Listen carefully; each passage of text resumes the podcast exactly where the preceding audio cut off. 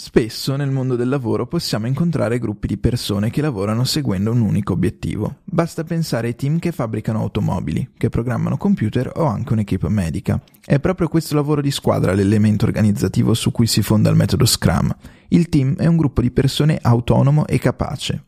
I membri devono avere piena libertà di agire e di mettere in pratica le proprie capacità professionali e allo stesso tempo devono avere tutte le competenze necessarie per portare a termine il progetto a cui stanno lavorando. Uno tra gli obiettivi principali per facilitare e migliorare il lavoro è la sincronizzazione tra i compagni. Il metodo Scrum può facilitare il raggiungimento di questo obiettivo, ma ci si arriva col tempo, lavorando insieme, conoscendosi e ricevendo gli incentivi giusti.